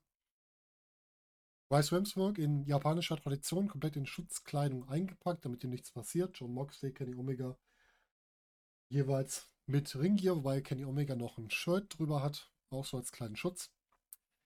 Und das Ganze beginnt damit, dass sich beide versuchen, gegenseitig in den Stacheldraht zu drücken, was sie aber immer abwehren können. Bevor es das erste Mal überhaupt in den Stacheldraht geht, werden erstmal die Spielzeuge außerhalb des Rings eingeführt und auch eingesetzt. Wieder im Ring kann Omega dann Moxley mit einem Puder blenden und diesen dann in den Stacheldraht befördern, welchen dieser dann auch entsprechend stark zählt. Also einmal die Berührung im Rücken vom Stacheldraht, als auch die Explosion. Omega malträtiert dann weiterhin Moxley mit den passenden Werkzeugen, also Stühle, Baseballschläger mit Stacheldraht und so weiter. Es gibt einen Nearfall nach einem Leg Lariat auf eine Mülltonne von Omega. Danach blutet Moxley entsprechend. Moxley gerät dann in den Figure Four Leglock, das heißt Omega will ihn zur Aufgabe zwingen, kann sich daraus dann mit einem äh, mit Stacheldraht umwickelten Stuhl befreien, den er so ein bisschen wie eine Käsereibe gegen das Bein und die Hand von Omega einsetzt. Er muss dann auch als erster Kontakt mit dem Stacheldrahtbrett nehmen in der Ringecke, weil er entsprechend da reinfliegt, weil Omega ausweichen kann. Es gibt einen Moonsault von Omega auf Moxley direkt danach zu einem Nearfall. Omega will wieder den Figure Four ansetzen, aber diesmal tritt Moxley ihn in die Seile, sodass die Explosion direkt in seinem Gesicht stattfindet.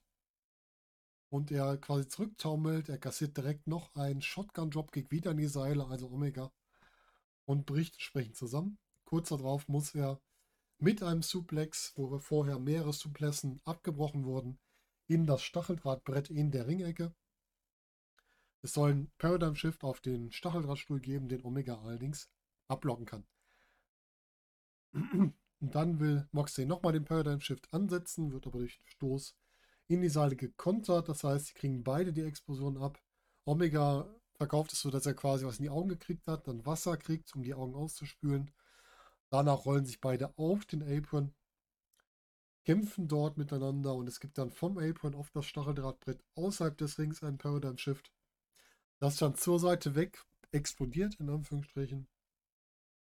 Äh, Moxley landet mit dem Kopf drauf. Äh, nicht Moxley, Kenny landet mit dem Kopf unten, Moxley mit dem gesamten Körper. Also Moxley kriegt deutlich mehr vom Stacheldraht mit. Ab dem Punkt blutet auch Kenny am Kopf. Äh, Moxley bewaffnet sich neu, er wickelt sich quasi Stacheldraht um seine Hand und verpasst Kenny damit einige Schläge. Dann ertönt der zehn Minuten Countdown in Form von Trommelgeräuschen. Das ist wohl auch, wie das im Japan auch durchgeführt wird. Moxley setzt direkt einen Piledriver an zum Nearfall, will nochmal nachsetzen, kassiert dann aber einen Cheap Shot und eine Powerbomb von Kenny zum Nearfall. Es gibt wenig später den One-Winged Angel, den Finisher, aus dem noch keiner ausgekickt ist, und auch Mox kickt hier nicht direkt aus, sondern tritt mit seinem Beil in die Seile, löst die Sprengladung aus und bringt damit Omega von sich runter und somit muss er nicht den Pin komplett einstecken. Also bis dahin eine sehr starke Phase und auch das Match wirklich gut erzählt. Ich bin halt kein Fan vom Blut, aber das gehört halt hier wohl einfach dazu. Aber dann nahm leider das Elend seinen Lauf, denn die Good Brothers kamen dazu. Ein Tag-Team, was ich leider mittlerweile überhaupt nicht mehr sehen kann, nicht nur wegen ihrem Pipi-Kaka-Humor, sondern auch wegen diesen ständigen nervigen Eingriffen. Äh, ja, es gibt den, ähm, erstmal gibt es Moxley, der sich verteidigt gegen die beiden. Da in der Zwischenzeit hat aber Kenny Omega auch einen Baseballschläger mit Stacheldraht gekriegt, schlägt den Moxley auf den Kopf und da ist auch noch eine Sprengladung dran, die Moxley entsprechend zu Boden bringt. Es gibt einen Nearfall, da ist Omega total überrascht, dass Moxley noch nicht K O ist. Und dann gibt es noch einen One-Winged Angel auf einem Stuhl, aus dem Moxley diesmal nicht mehr auskicken kann. Und Omega gewinnt das Match. Nach dem Match gibt es einen weiteren Beatdown für Moxley. Dieser wird gefesselt und entsprechend im Ring zurückgelassen. Der ein-Minuten-Countdown beginnt, die ähm, Heels verlassen den Ring und überraschend kommt Eddie Kingston zum Ring.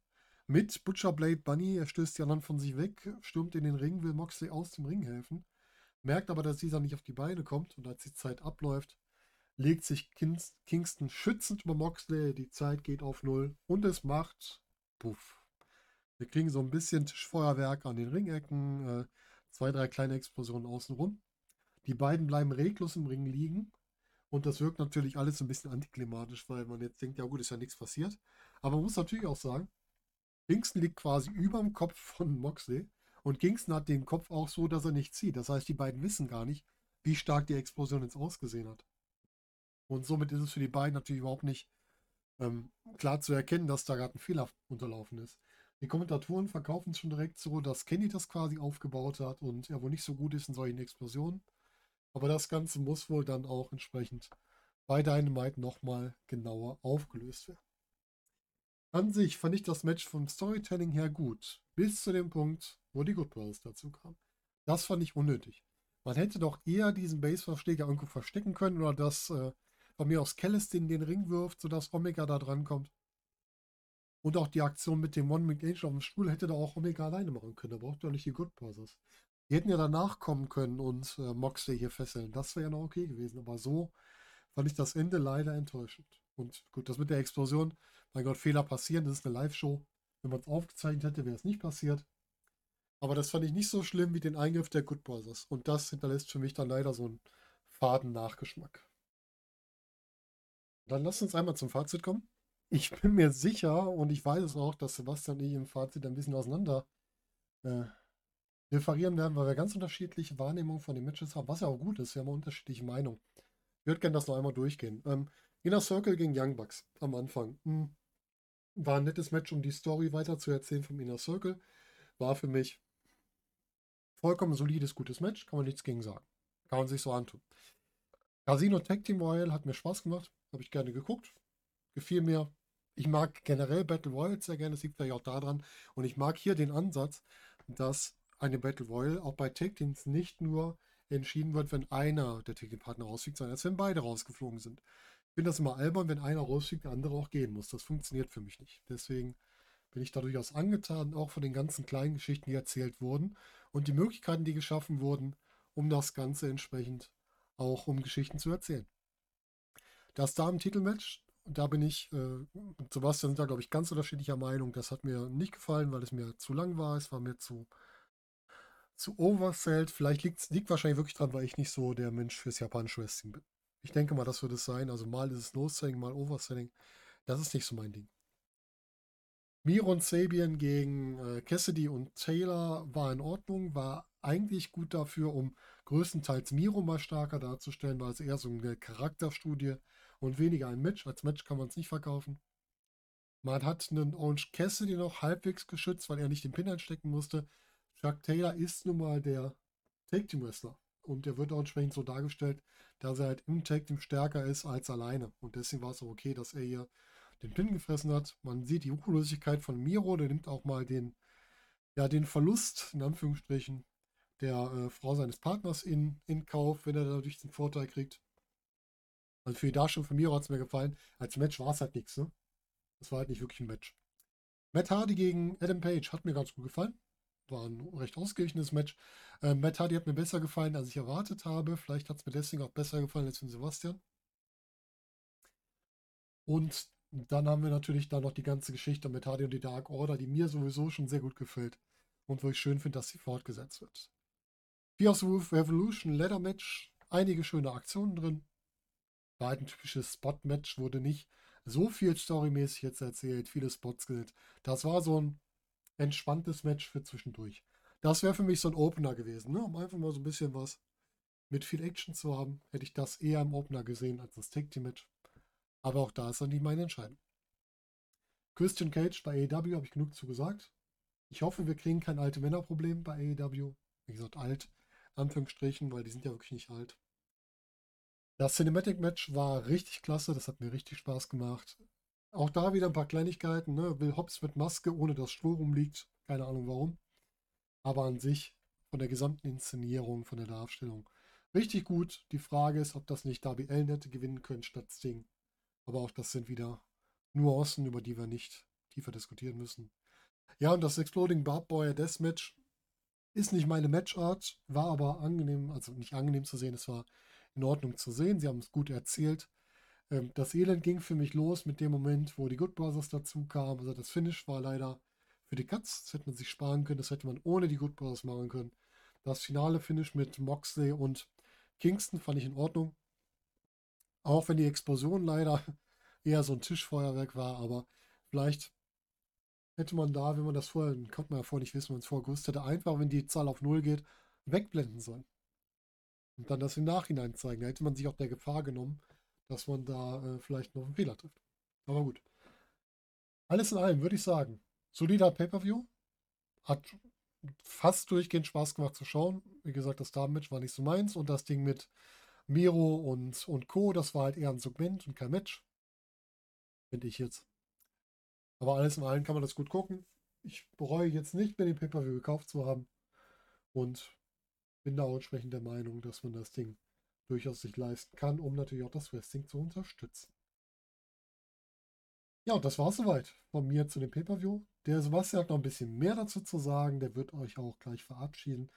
Von mir nochmal, wenn ihr mehr zu unseren Ansichten zu A E W haben wollt, wir haben bis jetzt ein Tag Team Ranking gemacht, das könnt ihr euch mal anhören oder auch anschauen. Wir haben es auch im Bild bei YouTube mit drin. Und wenn ihr mehr von uns hören wollt, dann folgt uns doch einfach bei Twitter unter justbringit-pod für den Podcast. Und ansonsten, wenn ihr irgendwelche Fragen, Anmerkungen habt, gerne in die Kommentare, gerne an uns als private Nachrichten. Und wir freuen uns drauf, oder ich freue mich drauf, von euch zu lesen oder zu hören. Macht's gut, bis dahin. Und damit kommen wir dann auch zu meinem Fazit von A E W Revolution zwanzig einundzwanzig. Und ich muss sagen, dass ich direkt nach der Show, ich habe sie live gesehen, ich war um, ich glaube, halb sechs im Bett, muss ich sagen, dass ich ein bisschen enttäuscht war, weil mich tatsächlich der Main Event ziemlich runtergezogen hat, den ich sogar zweimal sehen musste, den Main Event, weil ich äh, zwischendurch ähm, eingeschlafen bin, äh, tatsächlich, und äh, ja, ich habe es aber nochmal nachgeholt und habe aber dann meine Meinung dazu nicht unbedingt geändert. Ja, wie war die Show? Ich fand, sie war ziemlich okay, mit Ausreißern nach oben. Ähm und ja, es gab wirklich coole Sachen, wie das, wie das Women's Title Match. Ähm es gab schlechte Sachen wie äh, Paige gegen Hardy oder das Tag Team Match zwischen Kip Sabian und Miro und Chuck Taylor und Orange Cassidy. Das hat mir wirklich nicht gefallen. Es gab aber auch das ähm, den, den Street Fight, das, das Cinematic Match, was wirklich, wirklich richtig cool war. Es gab den Opener zwischen den Bucks und dem Inner Circle, was auch cool war. Also insgesamt würde ich wirklich sagen, eine ne coole Show, ähm, die mich nicht hundert Prozent abgeholt hat, was eben an den, an den letzten Kommentaren lag. Ähm, ja, also es wird jetzt viel darauf ankommen, wie man die Storys weiterführt, wer der Contender von Kenny Omega wird zum Beispiel, wie es weitergeht für Sabian und Miro, für Adam Page. Also es sind viele Fragezeichen aktuell, die bei der nächsten Show geklärt werden sollten und auch wahrscheinlich werden. Dann gibt es ja auch Scorpio Sky gegen Darby Allin schon am, ähm, am Mittwoch. Und da ist natürlich die Frage, ob Scorpio Sky sich den Titel holen kann, wenn Darby Allin angeschlagen ist, nachdem er mit diesem Elbow durch, äh, durch, die, durch das Brett da gefallen ist auf Brian Cage, was wirklich cool war. Und äh, ja, also ich gucke mir gerade mal die gesamte Note an bei Cage-Match, eine sieben Komma null drei. Ich würde, glaube ich, eine sechs geben. Also wenn wir sagen von eins bis zehn, würde ich sagen eine sechs. Und was ich noch kurz sagen muss, ich habe das auf, auf Deutsch geschaut, den Event. Und Mike Ritter und Günther Zapf machen wirklich einen super Job. Also muss man ja auch mal sagen, als deutsche Kommentatoren hat man, hat man einen Stil leicht beim Wrestling, aber die beiden machen es wirklich super. Also gerne mehr davon. Ich gucke auch immer Dynamite auf Deutsch mittlerweile auf dem T N T-Kanal auf, auf YouTube. Da wird es immer hochgeladen. Ich glaube, dienstags gibt es dann die neue Folge. Und ich habe immer Spaß mit den beiden. Also richtig cool. Gefällt mir sehr gut. Und ja, es war eine ziemlich okaye Show, würde ich mal sagen. Mit Ausreißern nach oben. Und ja, ich bin gespannt, wie es bei A E W weitergeht. Ihr könnt hier auf dem...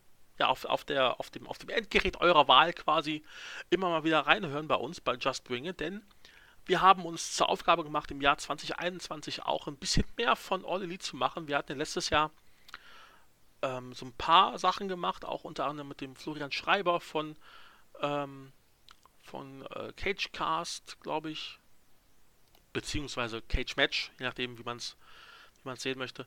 Und haben auch Anfang des Jahres schon die aktuellen Tag-Teams bei All Elite Wrestling gerankt in einem äh, in einer Tierlist, also in einer Rangliste von okay bis perfekt. Und wenn ihr euch, wenn ihr euch das nochmal nachhören wollt, gibt es auf YouTube und natürlich auch bei Apple Podcasts, bei Spotify.